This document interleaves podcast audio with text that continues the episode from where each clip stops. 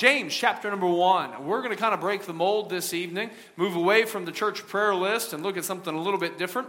James chapter one, and we're going to look at two verses tonight, verses twenty-six and twenty-seven. James is kind of the Proverbs of the New Testament. So much wisdom uh, packed into this tiny little book, book of just five chapters. Um, we're going to look at the end of chapter one tonight in a sermon entitled, Let's Be Real. Let's be real. You're going to need your Bible tonight. The opening scripture is what's going to be on the screen. Otherwise, we are going to be turning in our Bibles to the passages. If you need one, there's one there in front of you. If you don't have one on your phone or tablet or a Bible in your hand, there is a Bible in front of you in the pew. And you are encouraged to use that. If you need a Bible, consider that our gift to you. James one, once you found it, stand with me, if you would, out of respect for the reading of God's Word. We're going to read these two verses together in unison. The Bible says, If any man among you seem to be religious, and bridleth not his tongue, but deceiveth his own heart, this man's religion is vain. Pure religion and undefiled before God and the Father is this, to visit the fatherless and widows in their affliction and to keep himself unspotted from the world. Father, I pray tonight as we look at this passage and consider what it means to be real. To be real. I pray that on this Wednesday night, Lord, many of us are tired. We've had a lot of things going on this week. Many of us have burdens. Lord, I pray that you'd give our hearts calm, that you'd give our hearts and minds an attentiveness, that we might both hear and heed everything the Spirit of God has for us tonight. Be with us, I pray, in Jesus' name. Amen. You may be seated. You ever considered the cost of counterfeits? It really is quite astounding. It is estimated that up to two hundred million dollars of current currency is counterfeit. two hundred million dollars of counterfeit currency in the system today.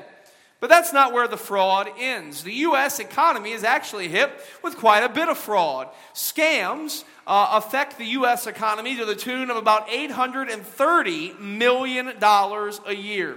Counterfeit checks cost about one point zero two four billion dollars annually. Counterfeit goods, this is the one that surprised me, watches, purses, clothes, things like that, uh, amount to about thirty-seven point three billion dollars a year. They estimate that counterfeit goods actually cost the global economy over two point three trillion dollars every year. That's a lot of Folex watches. A whole lot of them. This means that counterfeiting is costing the U S economy almost three hundred billion dollars a year. How many of us recognize when we hear those numbers that fakes cost us all? They do. But far more dangerous and detrimental than counterfeit currency is counterfeit, fake, or empty religion. James here at the end of chapter one, he draws a distinction for us between empty religion and, and pure religion. Now, in both the physical and spiritual realms, it's helpful for us to know that the way to identify the fake is to intimately know what is real. Church, God doesn't call us to religion and ritual. Rather, God calls us to regeneration and relationship. But we've got to be very careful because it is easy for counterfeit to slip in. Amen. So tonight, here's what we want to do. We want to look at these two verses. Expose the counterfeit of the devil and be encouraged to have a real life and love for the Lord. Let's look at a couple of things tonight in this passage. James says in verse twenty-six, If any man among you seem to be religious and bridleth not his tongue, but deceiveth his own heart, this man's religion is vain. Consider with me first, uh, let's be real, church. If it's not personal, it's empty. Amen. If it's not personal, it's empty. You look at this whole passage. I mean, you can even go back to verse number twenty-three. Uh, uh, look, if you would, uh, back James one, pick up in verse twenty-three. If any be a hearer of the word and not a doer, he is like unto a man beholding his natural face in the glass. I want you to notice the pronouns that are used here. Uh, we see verse twenty-three. We see he. We see his, verse twenty-four, for he beholdeth himself and goeth his way, and straightway forgetteth what manner of man he was. But whoso looketh into the perfect law of liberty and continueth therein, he being not a forgetful hearer, but a doer of the work, this man shall be blessed in his deed. If any man among you seem to be religious, all down the line, what do we find? We find that the pronouns used are singular. In other words, true religion, true spirituality is a personal thing. Amen. And if it's not personal, it's empty. We see any, we see his, we see his, we see himself, he, man, any man, he, his, himself. Relationships with God are personal. Right. Now let me make this statement. Institutional religion is one of Satan's greatest counterfeits ever. Amen. Okay? The church will not get you to heaven. The church does not make you right with God. On my podcast that the college and career has me doing, yeah, you can tell I'm super comfortable with that, right? They had me answer this question. Are Catholics Christians? Oh boy, is right.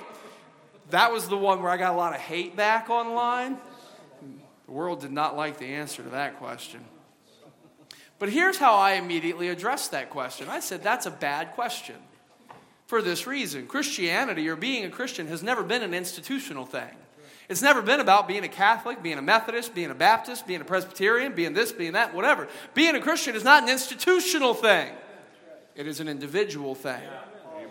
And here's the thing about true spirituality or true pure religion, whatever you want to call it. If it's not personal, it's empty. The church won't get you to heaven. Being a part of a ministry won't get you to heaven. If it's not personal, it's empty. The reality is every person will stand before God for themselves, by themselves. You're not going to get to heaven because grandma was a Christian. You're not going to get to heaven because grandpa was a preacher. You're not going to get to heaven because your mom and daddy went to church. You're not going to get to heaven because even you went to church. Hear me. Every person will stand before God for themselves, by themselves. And the reality is you better know where you stand with God before you stand before God. In Second Corinthians chapter two, or Second Corinthians thirteen, verse number five, Paul admonishes the believers there to examine themselves whether they be in the faith. And I'm going to tell you, the relationship that matters is the relationship between you and God. It's not about my standing here. It's not about what other people think of me. Whether the person th- next to me thinks I'm saved. It's not about whether the preacher likes me or doesn't like me. It's not even about my service here or my ministry here. It's about a real, living, personal relationship with God through the shed blood of the Lord Jesus Christ. Amen. Let me show you the saddest verses in all the Bible. Keep your finger in James one and look over in Matthew seven. Keep your fingers in James one and look over, if you would, in Matthew seven. These, I think, to me, outside of the end of the book of Revelation, are some of the saddest verses in all of the Bible. Matthew chapter seven, and beginning in verse number twenty-one. Jesus said here, he said, not everyone that saith unto me, Lord, Lord, shall enter into the kingdom of heaven, but he that doeth the will of my Father which is in heaven. Many will say to me in that day, Lord, Lord, have we not prophesied in thy name, and in thy name have cast out devils, and in thy name done many wonderful works? Verse twenty-three, and then will I profess unto them, I never knew you. Depart from me, ye that work iniquity.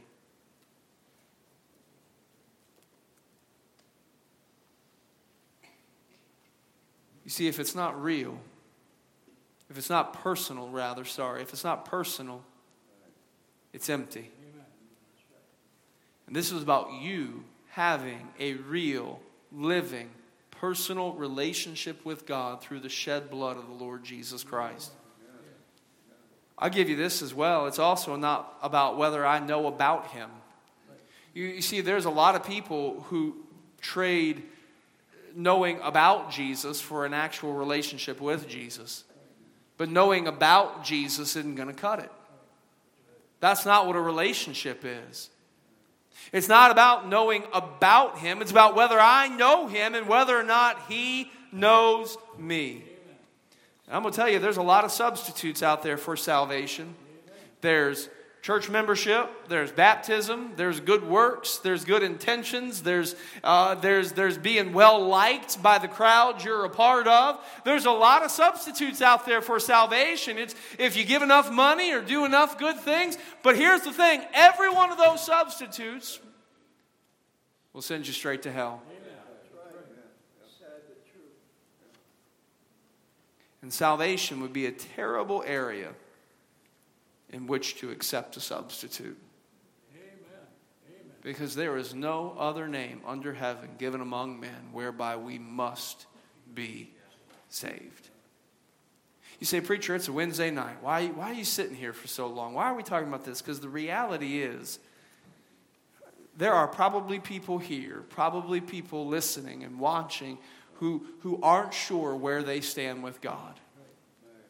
When they really, when they turn off the T V and when they put down their phone, there, there's that little nagging voice inside, and they just don't know where they stand with God. Here's the thing. God's word was given to us. The Gospel of John tells us that these things are written that we might know that we have eternal life. The book of First John is written that we might know that we know that we have eternal life. I mean, all throughout the Scripture, ours is not a hope so, maybe so, fingers crossed, ninety-five percent sure. That's not what this is. And, and I, I, I stay here and I preach this even on a Wednesday night because odds are there is someone here who, if they don't make a decision for Christ tonight, they will go home, pillow their head, and be tormented in their heart because they don't know where they stand with God. I beg you, if you don't know, if you have doubts, if you don't know, get it settled. My prayer is that God keeps you up at night until you do get it settled. And here's the thing. If God does keep you up at night, get it settled. If you need to talk to somebody, you know what you do? Call me or text me. Here's the thing. Scammers texted me this morning at five thirty to tell me there was something wrong with my Amazon account again. I'm probably up anyways. Get it settled. Young person, get it settled. Because we're not promised tomorrow. Used to be young person, get it settled. Because none of us are promised tomorrow. Here's the thing. Let's be real. If it's not personal, it's empty. It's empty. So let's be real, church. What is this thing about true, pure religion, true spirituality?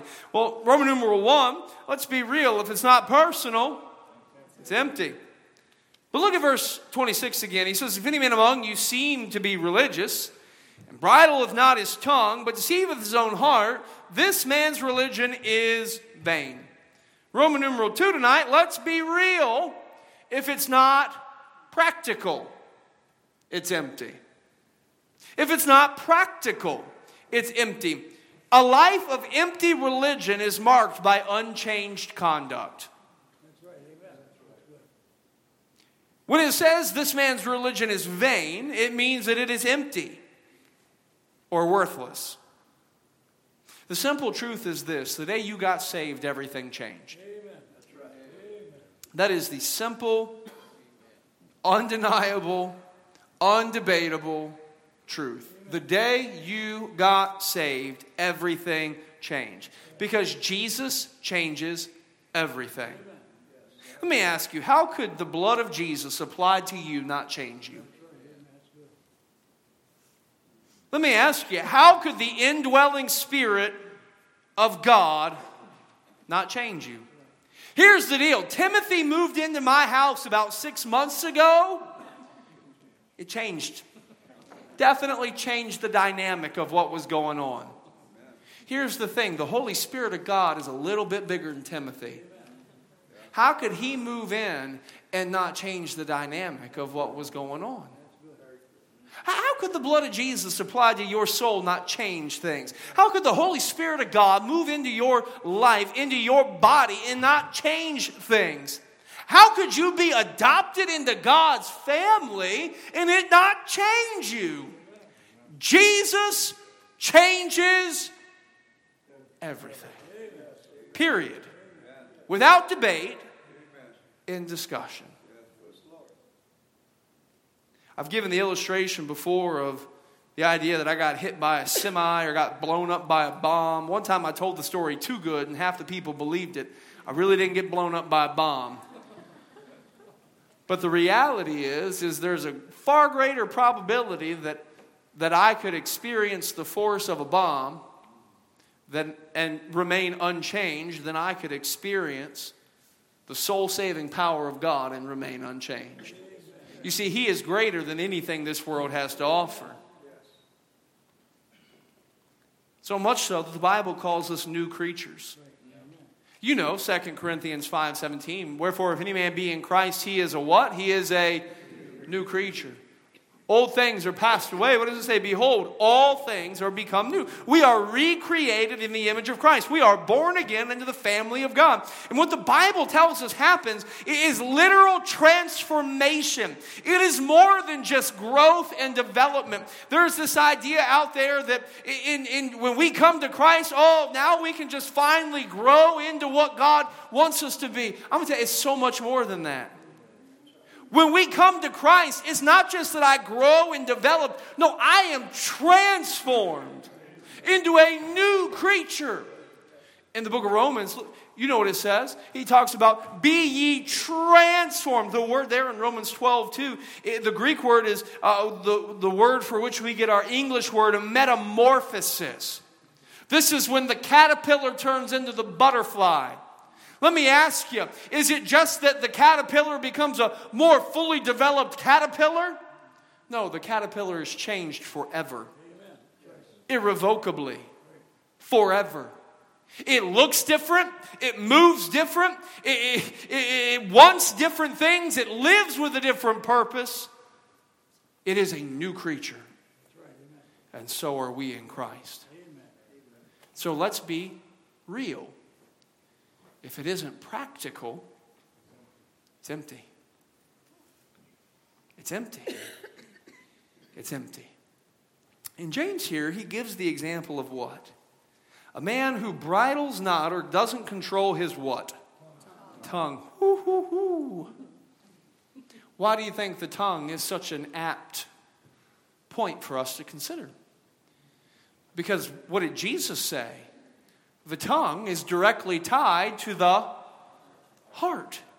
And in fact, what comes out of our mouth, what comes through our tongue, is drawn up from the well of our heart. Jesus says a good man from the good treasure of his heart will bring forth good things, but an evil man out of the evil treasure of his heart bringeth forth evil things. If you look over in James chapter three, James is going to talk about it more. And he talks about James three and verse number ten. Turn the page, you can look there with me. And verse number, look at verse number nine. It says, therewith we bless God, even the Father. Therewith we curse men, which are made after the similitude or likeness of God. He said, out of the same mouth, verse ten, proceedeth blessing and cursing. My brethren, these things ought not so to be. Does a fountain send forth at the same place sweet water and bitter? Can a fig tree, my brethren, bear olive berries, either a vine figs? So can no fountain yield both salt water and fresh. Your tongue is tied to your heart. By the way, that's why sins of the tongue are so telling. When we gossip, when we criticize. By the way, gossip. Gossip is something we got to watch out for. It's easy to spiritualize gossip, but it's still gossip. Murmuring and complaining. Your tongue is tied to your heart. It's a very practical and telling picture. But the reality here is that if uh, if a life of following Jesus isn't practical, if it if it doesn't lead to practical change, if it if it doesn't change how we live, a life uh, following uh, a life of following Jesus, if it isn't practical, then it is practically worthless. What did Jesus say? If the salt has lost its savor, it is good for nothing. Second Timothy three and verse number five, just a couple of pages over. What does Paul admonish there? Having a form of godliness, but denying the power thereof, from such turn away.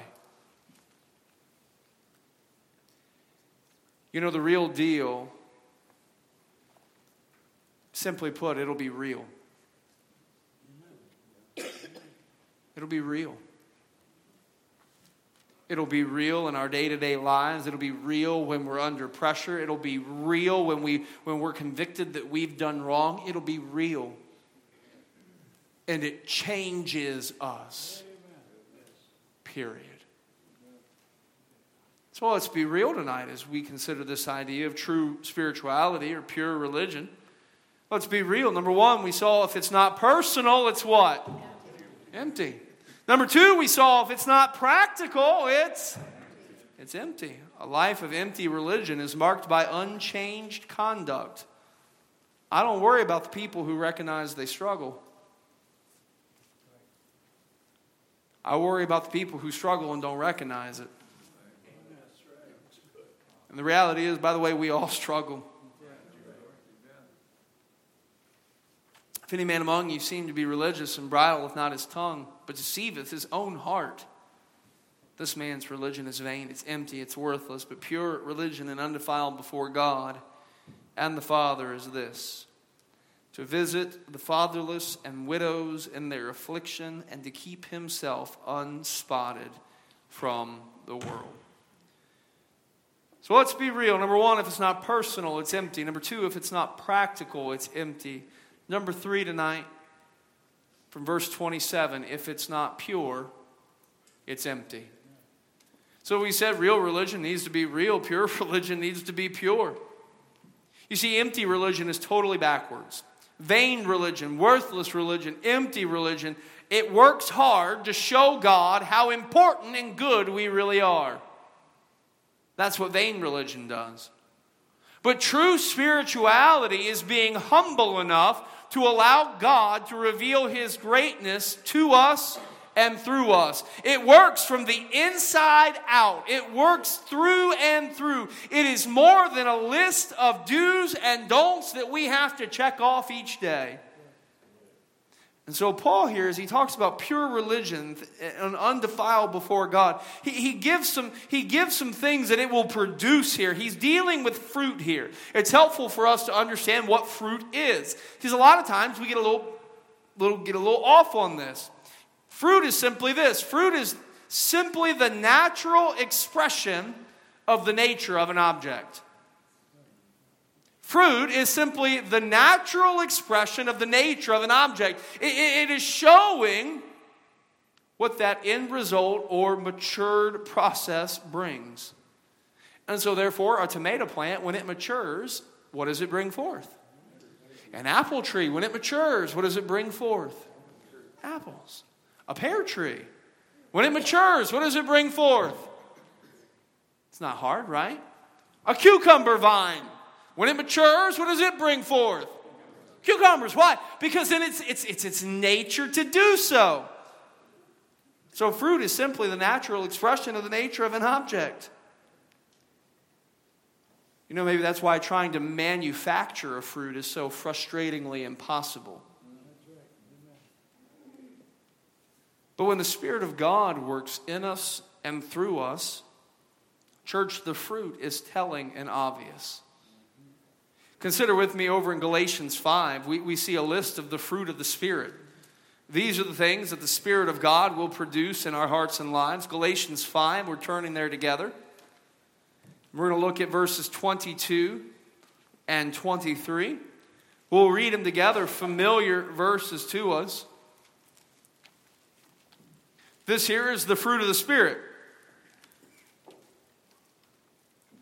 The Bible says, let's read it together, verse twenty-two, but the fruit of the Spirit is love, joy, peace, long-suffering, gentleness, goodness, faith, meekness, temperance. Against such, there is no law. So when the Spirit of God is in control, this is what is naturally produced in the life of a believer.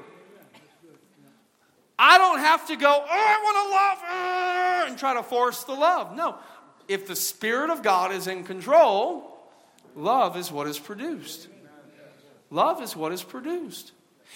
When the Spirit of God is in control, there are going to be some times that mm, I want to put some people in their place. I want, I want to show people where I am and where I'm at and where they belong. But you know, there's something called meekness.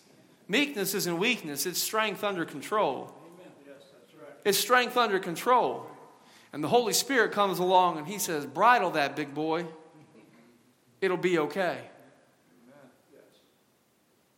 You see, when the Spirit of God is in control, it produ- He produces things in our lives and through our lives. It is the natural outworking of the nature of the Spirit of God. And so we're dealing with fruit here. The Spirit of God works in us and through us, and the fruit is telling and obvious. And so James here in chapter one and verse twenty-seven, he gives a couple of particular examples here. He says, he talks about this, to visit the fatherless and widows in their affliction and to keep himself unspotted from the world. And so again, this is not a checklist, so to speak, but this will be a part of what is that natural outworking of the Spirit of God in our lives. What do we see? We see a love for and a service to others. James mentions here loving and serving those who are most vulnerable and needy, the fatherless, meaning orphans and widows, those who have lost their husband. These were the most vulnerable. These were the most needy. They had, in the ancient times especially, they had no means really of providing income. They had no real means of providing themselves protection. They were needy. They were vulnerable. And, hmm... what were those fruits of the Spirit again? What was the first one? Love. love. Hmm. Do you think love would motivate us to step in? Peace, long-suffering, gentleness, goodness. Do you think gentleness and goodness would motivate us, move us to step in? Absolutely. And so this is a natural example of things that the Spirit of God produces when this thing is real. By the way, not only are these the most vulnerable and needy, these are also th- those who are least able to reciprocate. Meaning I can do for the orphan and I can do for the widow, but odds are they're not going to be able to do for me in return. The whole I'll scratch your back if you scratch mine, that, that's, that's not this.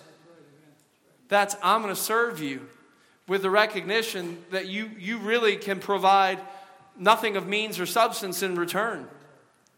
And might I point out as well, when it says here to visit the fatherless and widows in their affliction, the word visit means more than just showing up. It means to relieve. In other words, I'm looking at them in their affliction, in their hard, and their hardships, and their struggles, and, and, and the things that they are lacking. And I am moving in to help meet that need and relieve that pain. I'm doing what I can, giving of myself to somebody who cannot give in return to make their lives better for the glory of God. That's what I'm doing.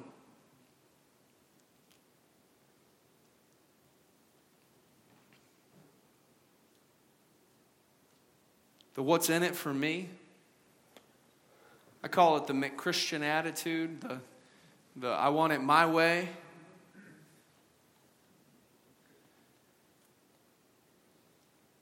Whole lot of us, I'm happy, I'm happy to be here and I'm happy to serve just so long as you give me what I want. I'll let you in on a little secret. None of us get everything we want. Me too. We all have to give, and not in a sinful way, compromise and work with one another, and, and be forbearing and patient and long-suffering with one another, and merciful and gracious with one another, and, and, and, and, and gracious to one another. But to give and to serve and to love and to help. And James says this thing, if it's real, there'll be a purity about it, that what's in us can't help but come out of us and impact those around us. But you know, that's not all we see here. We see service, but we also see separation. He says to visit the fatherless and widows in their affliction and to keep himself unspotted from the world. That idea of unspotted, it means untainted. You know, I think that there's a lot of people who think they're they're doing okay because they're just avoiding the, you know, really bad stuff. But what do we see in the Scripture? We see Paul admonish us in a, in a, in a different place that we need to abstain from every appearance of evil, from all kinds of evil. The idea of unspotted, think about it this way. The world is a cesspool. Amen. Think of it like a giant, nasty, oil, mud, everything yucky pit. And they're all in there playing. You ever seen a kid in a mud pit before? Making mud pies and throwing mud pies and jumping up and down and rolling all around. You know what I learned? I learned when I had kids that I didn't have to get in the mud pit to get muddy. Can I get a witness?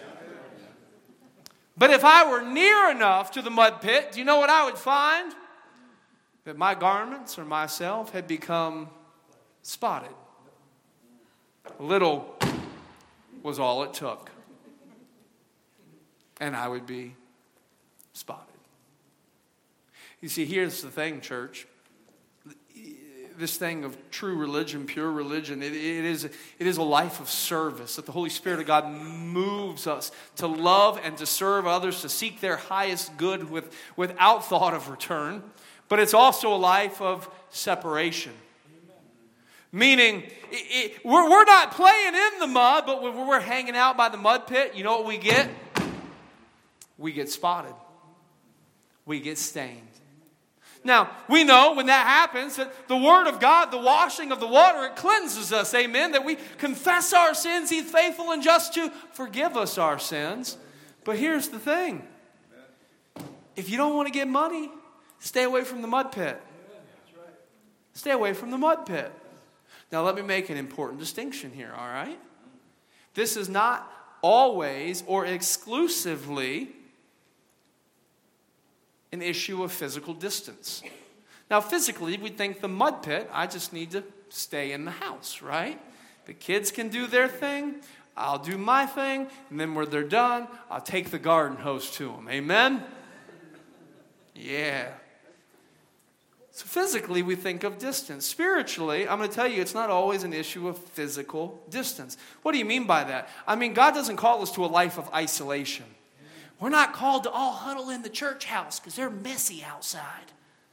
That's not what God calls us to. We're not called to huddle up and stay away. We're not called to circle the wagons till Jesus comes. No, we, we should still be ha- having compassion, making a difference. W- with that compassion, uh, you know, stay, pulling them out of the fire, Jude says. So it's not always an element of physical distance, like Paul said in First Corinthians five. We saw it. Not that we should be separate from, from all fornicators and idolaters. Otherwise, we'd have to come out of the world. We need to be here to make an impact and to have influence. So it's not so much a physical distancing all the time as it is spiritual discernment. It's a matter of spiritual discernment. And God giving us the wisdom to be able to influence the world without the world influencing us. God giving us the wisdom to, to be able to, to preach and to teach the truth to sinners without sinners being able to spot and stain us. But church, if it's real, James is clear, when it's real, it will be real from the inside out, and it will be real through and through. Let's be real, church. Number one, if it's not what? If it's not personal, it's empty.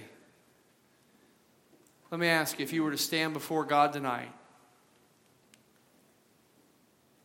if you were to stand before God tonight, would you be headed to heaven or hell? You know, the world says, well, all roads lead to God. Well, I, I guess so, in that every knee shall bow, and everyone will give an account, but not all roads end with the same result. Jesus said, I am the way, the truth, and the life. And if you don't go that way, you're not going to end up where you want. Let me ask you, if you died tonight, would you be heading to heaven or hell? Do you know? I hope so. If you don't, I, I pray, get it settled. Get it settled. Get it settled. If it's not personal, it's empty. Number two, if it's not what? If it's not practical, it's empty. An empt, a life of empty religion is marked by unchanged conduct. I'll tell you, if the Spirit of the living God lives within you, it'll change the dynamic. Amen. Not that we ever attain sinless perfection this side of heaven, but every day I am motivated to sin less because God lives within me. It's not practical. It's empty. Number three, if it's not pure, it's empty. It's pure. It's inside out. It is through and through. It is sincere. It is unspotted. It is life of service. Church, I'm going to tell you, more than anything, we need real. We need real. We need mama and daddies who are real. Who, whose spouses and whose kids hear them talk about God and know that it's real. Hear them pray and know that it's real. See them read God's word and know that it's real. More than anything, we need real. We need Sunday school teachers who get up and teach and, and, and you know it's real. We need musicians and singers who get up and, and praise the Lord in song and you know it's real. You know it's real. You know what your work needs? You know what your neighborhood needs? Real.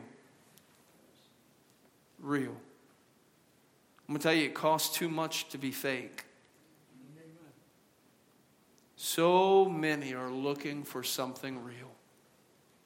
Church, I pray that they find it in